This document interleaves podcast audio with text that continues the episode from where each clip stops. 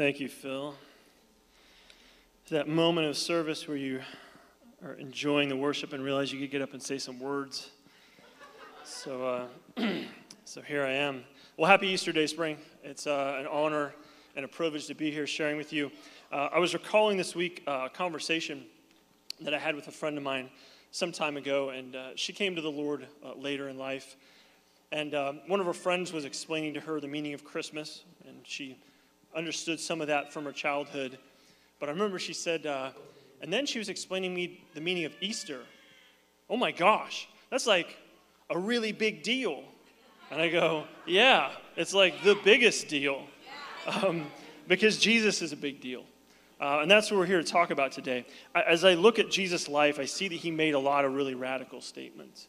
Um, but I would argue that, that none of them mean so much to us in our followership of him than when he literally said, follow me. And, and those that accepted that invitation went with him on this journey. But it wasn't just a, an invitation to go places and do things. It was an invitation to a new lifestyle, uh, a new way of living. Um, and it was almost against everything that they'd been taught. But it was a way that challenged them. Even, even as they grew in their faith and power, Jesus continued uh, to teach them and to refine them. So as I look at our Savior's final days on this earth, uh, I see such great intention in his teaching and in his actions to prepare his disciples, and ultimately us, to do at least three things. First, to surrender our lives to enter his kingdom. Second, to walk in humility and maintain focus on him. And thirdly, to conform to his image and his purpose and be empowered to establish the kingdom here on earth. So if you'll permit me this morning, I'm going to go a, a little out of chronological order, uh, but I want to start by looking at how Jesus demonstrates uh, entering the kingdom. So we're going to start in Luke twenty-two, uh, verse thirty-nine. This is immediately following uh, what's known as the Last Supper, which we'll talk about later. This is, Jesus went out as usual to the Mount of Olives. And this language indicates to us how Judas Iscariot knew uh, where to go to betray Jesus. It was a common place that he went with his followers. And his disciples followed him. Uh, we've got a slide uh, that depicts uh, Jerusalem at Jesus' time. The Mount of Olives is to the east of Jerusalem, east of the temple. Um, and it's uh, the Mount of Olives is part of a mountain range on the eastern side that separates uh, Jerusalem from the Judean desert. The Garden of Gethsemane is a little uh, green block in the top right corner. Uh, and Gethsemane actually means oil press, uh, and is located at the base of the Mount of Olives. But this hillside, scholars agree, would have been filled with campfires from all the pilgrims that had come uh, to visit Jerusalem for, for the Passover. Uh, so starting in verse forty, it says, on reaching the place, he said to them, pray that you do not fall into temptation. I feel like it's easier to do if you're awake. No judgment of the disciples. We've never fallen asleep praying, any one of us. Verse forty-one, it says, he withdrew about a stone's throw beyond them, knelt down and prayed, Father, if you are willing, take this cup from me. Yet not my will, but yours be done.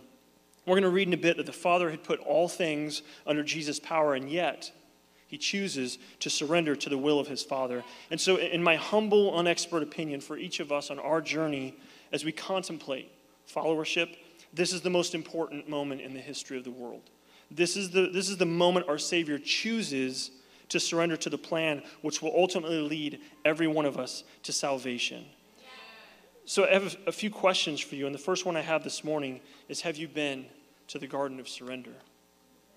This is the most important question that you and I will ever ask and answer in our lives. Have you surrendered your life to him? It is literally the requirement to receive the grace that Jesus paid for, thereby granting us entrance into his kingdom. One of the first things I tell people who are, are grappling with this idea of following Jesus is that surrender is the hardest place that you'll ever come to. Fact. It took me thirty-five years. But what does it mean to surrender your life to Jesus? For me, the idea of surrender implies choice. And choice is the most powerful natural force on this earth, because by the power of human choice, life is created and life is destroyed.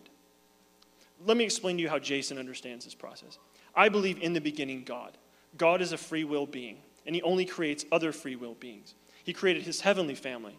They have job titles like messenger or angel, right? He created them with free will. Some of them chose him, and some of them did not. Then he created his earthly family here to represent him on this earth. In his image, he made us, male and female. And he gave us free will, the ability to choose him or to not choose him. But the path to that choice, to surrender, looks different for each and every one of us in this room. for a man named John Copenhaver, who's a former mixed martial arts fighter, also went by the name War Machine. It looked like a life sentence in prison. John Copenhaver was a, a self-proclaimed alpha male and uh, dated a, a beautiful young woman who was a, an adult film actress named Christy Mack. They'd been broken up for several months when one evening he went over to her apartment late at night and found her in bed with her new boyfriend. He flew into a rage, beat the man terribly before sending him on his way and turning his sights on Christy Mack. All told, he broke nineteen bones in her body, puncturing her liver before she finally managed to escape to safety. I followed this story from afar, um, and, I, and I prayed for him, and I prayed for his salvation, because when I read his story, I realized that it very well could have been my own story. In two thousand eleven, I was stationed in Monterey, California, working on my postgraduate education with the Navy when my wife moved out of the house. My verbal abuse and my rage had reached a, a level where it was not safe for her to live with me any longer. This from a preacher's kid who, uh, thirty-five years of age, had all the head knowledge necessary to surrender my life to him, but I could never bring myself to do it. I wanted to make my own choices. But on October twenty-first of two thousand twelve, something happened. I was at the penultimate moment of me. I'd been separated from my wife for eleven months, begun a new relationship, served her divorce papers, and I was on the way to freedom, so I thought. But the unexplainable happened earlier that week, this unseen force we now know as the Holy Spirit, or I now know as the Holy Spirit, had compelled me to go to my wife's apartment and confess to her about my twenty-three-year addiction to pornography. And when that happened, something changed. And I believe what that thing was was that the mantle of shame that I lived under for twenty years shifted. It wasn't gone, but it shifted enough for me to come to a place that the Greeks refer to as metanoia, or a place where I was again thinking about my choices or thinking differently. And we know that is the first portion of repentance. And on October twenty-first, I did something that I'd never done before in my life. You see, I'd never ever given God anything. But in that moment, on that evening, I prayed into God's will for the first time. I gave him access. I told him that if he wanted me to learn to love my wife, then he would have to show me how to do that. I offered him an opportunity with, with barely a mustard seed of faith. And in that moment, an exchange took place. I gave him, sorry, I gave him the one thing that he had always wanted. Access to my heart. And in return, he took some things from me. He took my shame. He took my anger. He took my rage. He took away the lies that I believed in my heart about my wife and replaced them with truth and love. And at that moment, the entire room began to shake very violently, like my entire house would break apart as we experienced a magnitude five point two earthquake in Central California. I went to sleep shortly thereafter, and the next morning I woke to find that I had been born again. You clap it up. You clap for that one.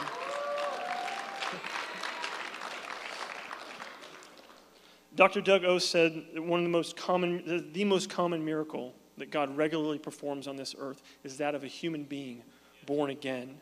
The result of that seemingly simple moment of surrender was my mind being renewed, my life forever changed, and my marriage being restored. Back to John Copenhaver, the U F C fighter. He was found guilty on twenty-nine felony counts, and this was the response that he wrote. Well, that didn't go very well, and now did it. Would you believe me, though, if I said that I have nothing but joy inside, even now as I am sure to receive some type of life sentence? It's true. Oftentimes I've heard men in neighboring cells go to their cells and cry after receiving such news, but how can I? How can I cry tears of sorrow over the circumstances responsible for saving my soul? These circumstances are what has transformed me into a real man. How can I disrespect God by weeping over them? How much is a soul worth? Is a life sentence too high a price? Not at all. I gladly trade this false life in for the real one to come. I have been nothing but blessed by all of this. Now, if only I could somehow receive Christy's forgiveness, and if only I could one day hear that she too had been saved. This would remove every last bit of tarnish from this tragedy. While John Copenhaver was in pretrial confinement, a woman he had never met sent him two books, The Case for Christ and The Case for a Creator. He read both of those books cover to cover, and alone in his cell floor gave his life to Jesus. The same change that took place in John Copenhaver is the same change that took place in myself. It is available to every single one of us today. So our surrender to his will enables transformation and grants us entrance to the kingdom. But once we enter that kingdom, Jesus wants to establish some safeguards for our heart.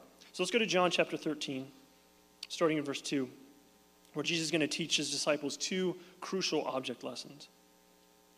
It says the evening meal was in progress, right? So uh, the, the the room, the upper room they would have been in would have had a, a large table, all right? The disciples would have been uh, gathered around, not like you see in the pictures, but they would have been laying most likely on mats, uh, probably on their sides, uh, and their right arm would have been free to, to reach for the food, to take it from the table, um, and they would have been in conversation with one another. And the devil had already prompted Judas, the son of Simon Iscariot, to betray Jesus. Uh, the scripture tells us that Jesus knew when he called his disciples who would eventually betray him. Verse three, Jesus knew that the Father had put all things under his power. All things under his power. And that he had come from God and was returning to God. Now, make sure we read this in context. Semicolon, so, right? Which means because of all this. So because he was returning to God, he got up from the meal, took off his outer clothing, and wrapped a towel around his waist. Okay, so the meal's going on, there's food, there's conversation. All of a sudden, Jesus stands up and starts walking, right? So the disciples are thinking, the Christ, what is the Christ doing? The Christ is moving. Where is he going, right? Jesus goes over, in verse five, it says, after that, he poured water into a basin and began to wash his disciples' feet, drying them with the towel that was wrapped around him, right? So this is a very deliberate act. He's having to walk around the entire room. The disciples would have had to sit up on their mats, turn around, and put their feet in this basin, their dirty, disgusting feet. And the Savior of the world is washing them, right? So all things are under his power. Jesus knows this, and he is leaving. And he has to make sure, he has to make sure that his disciples are ready for ministry. This is his, ma- his last meal with them before he goes to the cross, right? More specifically, he has to make sure they see the Messiah, which means anointed one. Yet they have to see his personal example that the greatness in the kingdom looks like servanthood. Jesus always leads by example, and he always practices what he preaches because he knows how dangerous his disciples' pride has become and how it would destroy their ministry if it's left, un- left unchecked. We're talking about, about fishermen, men of relatively low birth, tax collector, uh, religious zealots. They're walking around, and they're, they're speaking, and people are being healed. Spirits are being cast out by them, right? Their heads have swollen to like an unhealthy size, right? But their identity wasn't in him yet. It wasn't really fully in the kingdom as much as it was in, in being and doing. This act of feet washing would have, would have blown their minds, right? Jesus did a lot of mind-blowing things. I think we can all agree. But culturally, this was out of bounds for them. You see, when, when a disciple put themselves under a, a rabbi's teaching, it's because they revered that rabbi. Like, they put them on a pedestal. Like, he was, he was larger than life for them, in addition that he was the Messiah, right? So Jesus does something that is completely out of station for him. He's taking the station of a servant. This is literally what Jesus is doing, but it, but he cares about them too much for them to fail, so he knows they have to see this from him. If if you haven't seen um, Ray Vanderlin's teaching on, on January thirty-first of this year, I encourage you to go back and watch it, because he does an incredible job of taking you through the arc of Jesus' ministry, and particularly the last few months when Jesus is teaching the disciples very, very crucial and critical lessons. Uh, Luke seventeen is a good example, but in Matthew chapter twenty, verse twenty-five, that's where the sons of Zebedee's mother comes to Jesus and says, can my son sit on your left and right side when you ascend into heaven? Right? And this is Jesus' response to, to, to his disciples to explain to them the danger of this. It says, but Jesus called to them, to him to them and said, you know that the rulers of the Gentiles lord it over them, and their great ones exercise authority over them. Verse twenty-six, it shall not be so among you.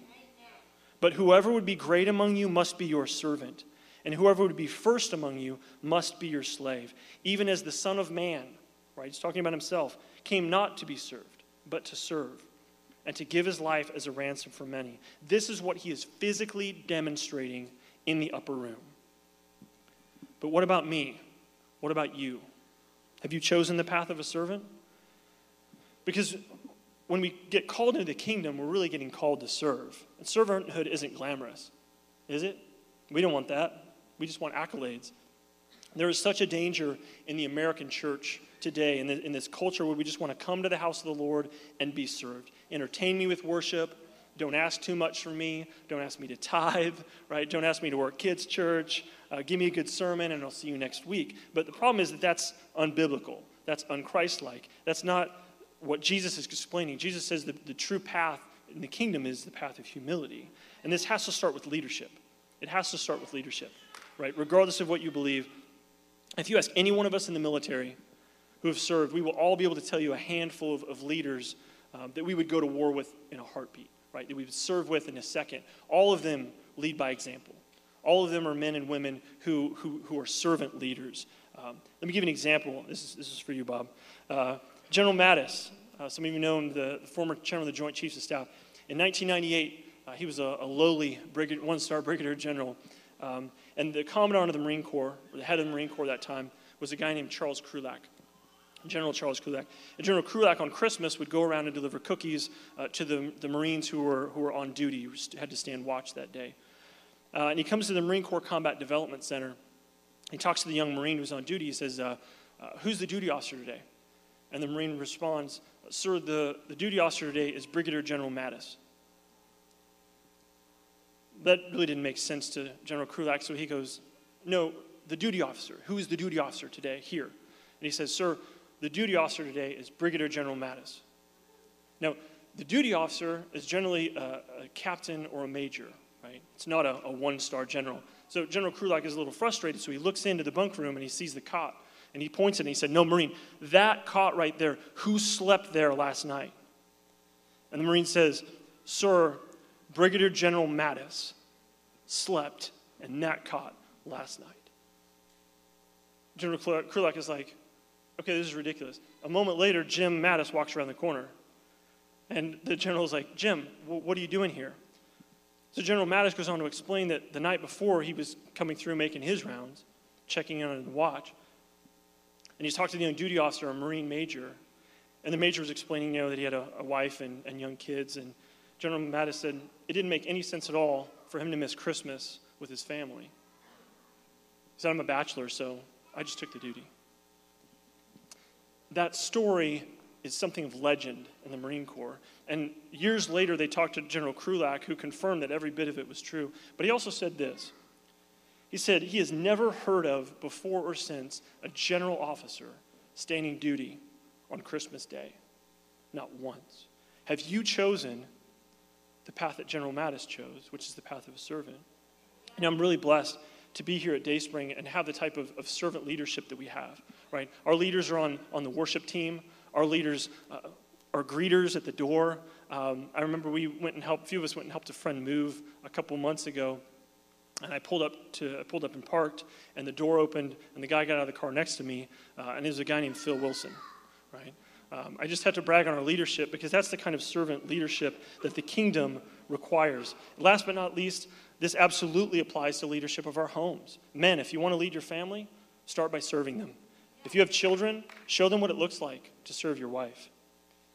But Jesus has another object lesson to teach his disciples. We're going to enter our time of communion.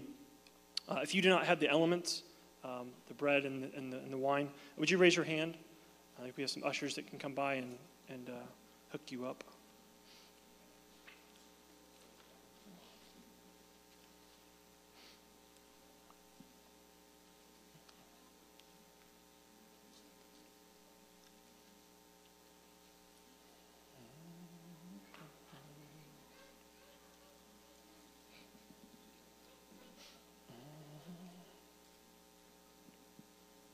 All right.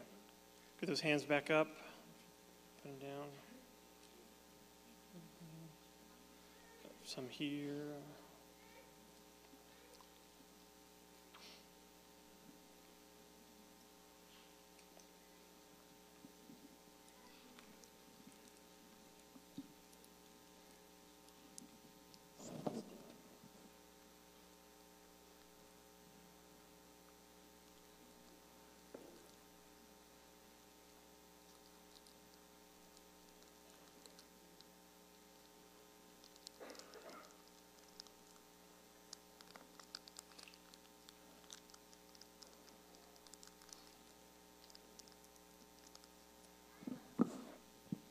mine's child-proof, so we'll just move on.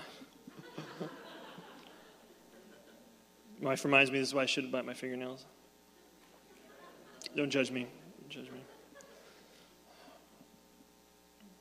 All right. All right, so the Last Supper. Oh, thank you, Natasha. You are, you're the best ever. Someone was paying attention to my comments about being a servant. All right, so the Last Supper was a meal. All right, uh, they weren't just crushing unleavened bread and pounding wine. There's, that's a recipe for a tummy ache. Um, the Lord's Supper was a communal meal, and that's really where we get the word communion from. Uh, the word Paul uses to refer to our participation in this event is the Greek word koinonia, uh, which means fellowship or participation. It's the same thing that Jesus and his disciples were doing there. Uh, they were celebrating Passover, right? They were remembering what Yahweh had done to save his people when he led him out of, led him out of Egypt. Uh, but they only do that once a year, much like Easter. And as much as I love this holiday and what it stands for, it's not a command in the Bible, but remembering him when we break bread in fellowship absolutely is. That's why we pray before our meal. We thank him not just for our food, but for what he did for us on the cross, because Jesus isn't just a twice-a-year Savior. He's an everyday Savior. Right? So when we gather as a body, as a community of believers, we intentionally, frequently participate in communion so that we never lose sight of what our Savior did for us. What we do today is not for an atonement. This is not for the forgiveness of sins. Jesus already accomplished that, right? But we are doing what expressly it says in the Word of God, to remember our Savior's death until he returns. And he's going to return. So we rejoice as we remember his sacrifice that rescues us and restores us to right standing with the Father. In the Sermon on the Mount, Jesus says, "Blessed are those who hunger and thirst for righteousness, for they will be filled," or satisfied. Jesus alone is the bread of life, who fills the emptiness within each of us. Let's take the bread together.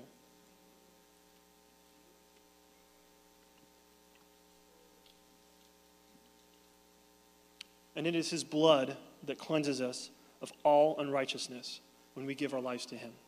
Let's take the wine together.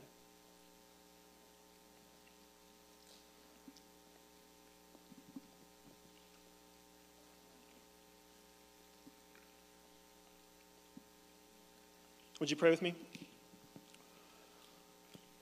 Father, we come to you today to offer nothing but our heartfelt thanks in our lives. Father, as a living sacrifice on the altar, as a reminder and as, as reciprocity for really what your son did for us some two thousand years ago. Father, we are beyond grateful, Father, for the opportunity that we have to serve in your kingdom. And Father, we never want to take this moment for granted or take it lightly. Jesus, we love you. We give our lives to you. We're here for you. Amen. So I'm going to do something a little bit different for this next part. Um, I've shared this with some people. When my, when my oldest daughter was born, um, we had some friends that gave us a book called the Jesus Storybook Bible. And uh, because I'm a, a glutton for punishment, I'm going to read from that to you now. Um, the author, Sally Lloyd-Jones, has just this beautiful way of uh, of simplifying and um, and personalizing um, the, the stories uh, that we read in the Bible that are really history. Um, but if you would do, do this for me, as I read through the, the crucifixion narrative, uh, if you just close your eyes um, and just... Um, Just meditate, just think on, on this moment, on what our Savior was going through, um, and ultimately that he did it uh, with us in mind. I'll try and make it through this. This is called "The Sun Stopped Shining." "So you're a king, are you?" the Roman soldiers jeered. "Then you'll need a crown and a robe." They gave Jesus a crown made out of thorns and put a purple robe on him, and pretended to bow down to him. "Your Majesty," they said. Then they whipped him and spat on him. They didn't understand that this was the Prince of Life, the King of heaven and earth, who had come to rescue them. The soldiers made a sign, "Our King," and nailed it to a wooden cross. They walked up a hill outside the city. Jesus carried the cross on his back. Jesus had never done anything wrong, but they were going to kill him the way criminals were killed. They nailed him to the cross. "Father, forgive them," Jesus gasped. "They don't understand what they're doing." "You say you've come to rescue us," people shouted, "but you can't even rescue yourself." But they were wrong. Jesus could have rescued them himself. A legion of angels would have flown to his side if he'd called. "If you were really the Son of God, you could just come down off that cross," they said. And of course, they were right. Jesus could have climbed down. Actually, he could have just said a word and made it all stop. Like when he healed that little girl and stilled the storm and fed five thousand people. But Jesus stayed. You see, they didn't understand. It wasn't the nails that kept Jesus there. It was love. Yeah. "Papa," Jesus cried out, frantically searching the sky. "Papa, where are you? Don't leave me." And for the first time and the last, when he spoke, nothing happened. Just a horrible, endless silence. Tears rolled down Jesus' face, the face of the one who would wipe away every tear from every eye. Even though it was midday, a dreadful darkness covered the face of the world. The sun could not shine. The earth trembled and quaked. The great mountain shook. Rocks split in two until it seemed that the whole world would break, that creation itself would tear apart. The full force of the storm of God's fierce anger at sin was coming down on his own son instead of his people. It was the only way God could destroy sin and not destroy his children whose hearts were filled with sin. Then Jesus cried out in a loud voice, "It is finished."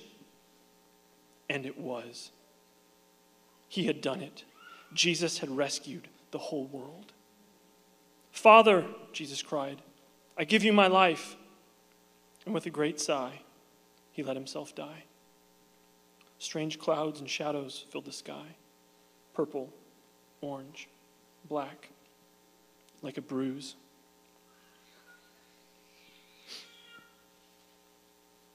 You know, as a kid, I used to think, why did the devil kill Jesus? That was a real dumb idea. But that's because I didn't fully understand what, what Sally Lloyd-Jones, the author of the Storybook Bible, refers to as God's secret rescue plan. It was a plan that was devised before the foundations of this earth were even laid, a plan known only to the Father, the Son, and the Holy Spirit, the Godhead. And God inspired it to be written into the pages of the books of the law, the prophets, and the Psalms, but never in any one place altogether.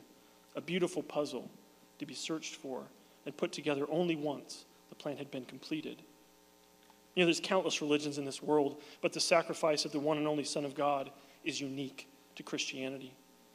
To be sure, there's similarities between stories in the Bible and stories from other Middle Eastern cultures, but there is no one like Jesus that has ever walked this earth. The world in Jesus' day valued power above all other things. Power was derived from strength, wealth, and religious control. Gods were supposed to be strong and self-serving. Servants were considered weak and powerless. But Jesus brought to the world an opportunity to enter what some call the upside-down kingdom, where the last are first, the first are last, where the proud are laid low, and the weak are made powerful in him. Today we've been talking about a kingdom and a king, but at its deepest level, the Bible is about a father and a family. God is a father, and his children were lost, like sheep. So he sent a good shepherd. We were living a lie, so he sent the truth. We were empty and unfulfilled, so he sent the bread of life. We were without direction, and so he sent the way. The passion of the Christ is derived from the Father's zealous love for his children. First John three, verse one says, "Behold what manner of love the Father has lavished upon us, that we should be called the children of God, and that is what we are, because of him, because of love." But that love did not stay in the grave. Matthew twenty-eight, verse one through nine. After the Sabbath at dawn on the first day of the week, Mary Magdalene and the other Mary went to look in the tomb.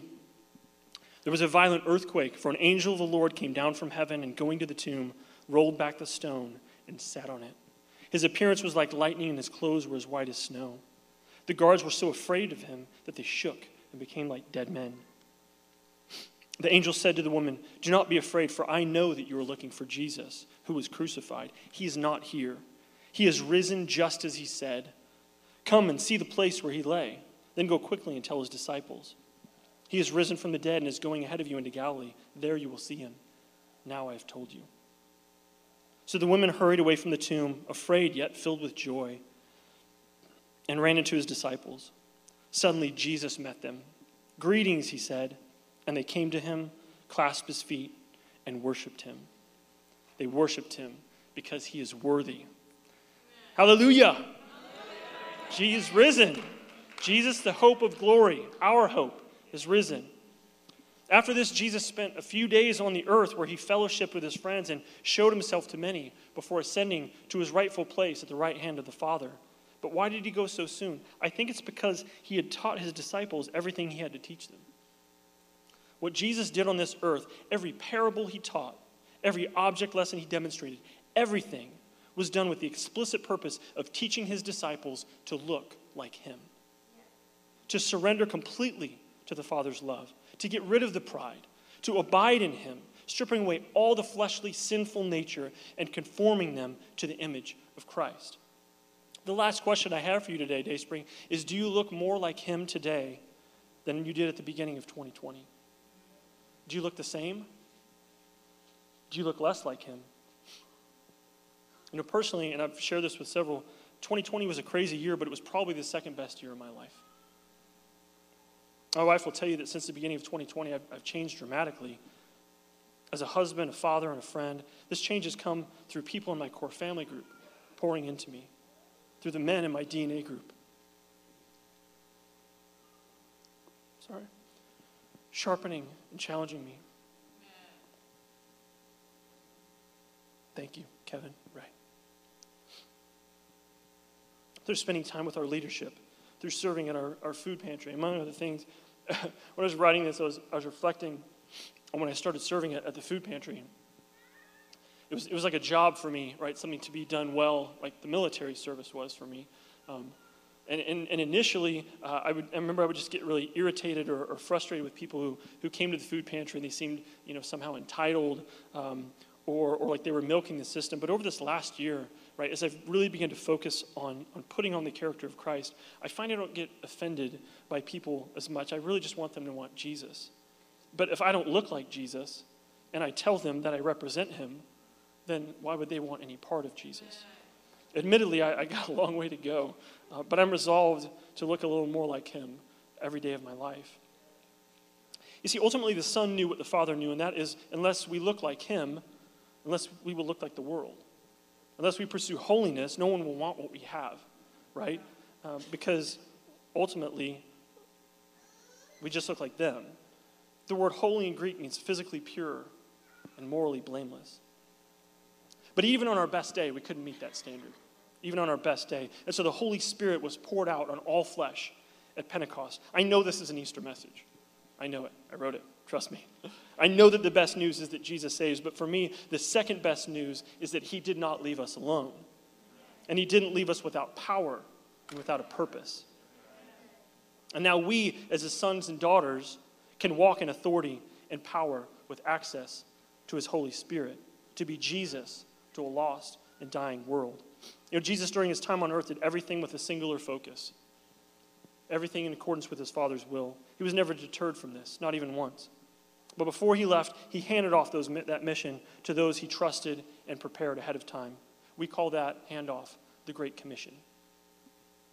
Matthew twenty-eight, verse eighteen, you've, you've heard it before, but I'm going to expound on it a little bit this morning.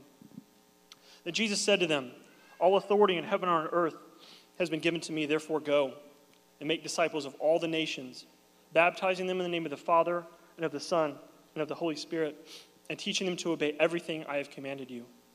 and surely I'm with you always to the very end of the age. When Jesus spoke to those gathered on that hilltop and said, all authority in heaven and earth has been given to me, what did they understand that to mean? I listened to a, a teaching by Bill Schofield recently where he reminded me that Peter explains it in Acts chapter ten, verse forty-two, where he says, and he commanded us to preach to the people and to testify that he is the one appointed by God to be the judge of the living and the dead. So when Jesus says what he says in Matthew twenty-eight, what he's literally saying is, I'm going to judge the living and the dead. So teach everyone the things that I taught you. Save them, set them free, baptize them for the forgiveness of their sins. I'm coming to judge the nations, so you go and make sure that they are ready for that moment. Are you ready, Dayspring? Are you ready for the harvest? It's coming. Look around you. Seriously, look around you. These are your fellow workers. Each of us brings a unique gifting to the body, but we can all look a little more like Jesus. I'm excited. I want to pursue the kingdom together. Let's press this kingdom forward. Let's stand to our feet. If I get the ministry team to come forward, please.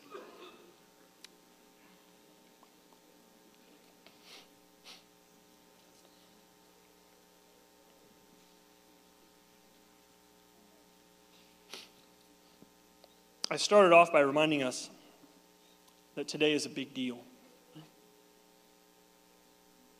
And among all the things that today is, I believe it's a day of grace. Grace can be defined as unmerited favor, but it's also divine empowerment. If you're here today and you need that unmerited favor, that free gift that comes with surrendering your life, only to find it for the first time, there is grace at the altar for you. If you're struggling with pride in any area of your life, if serving is a struggle for you, in ministry, leadership, and relationships, there is divine empowerment to enable you to do that here at the altar. And finally, if you need to look more like Jesus in a particular area of your life, specifically when it comes to ministry and your calling, there is grace here for you as well. Don't wait. Don't wait another moment. Come forward. Happy Easter, Dayspring. He is risen.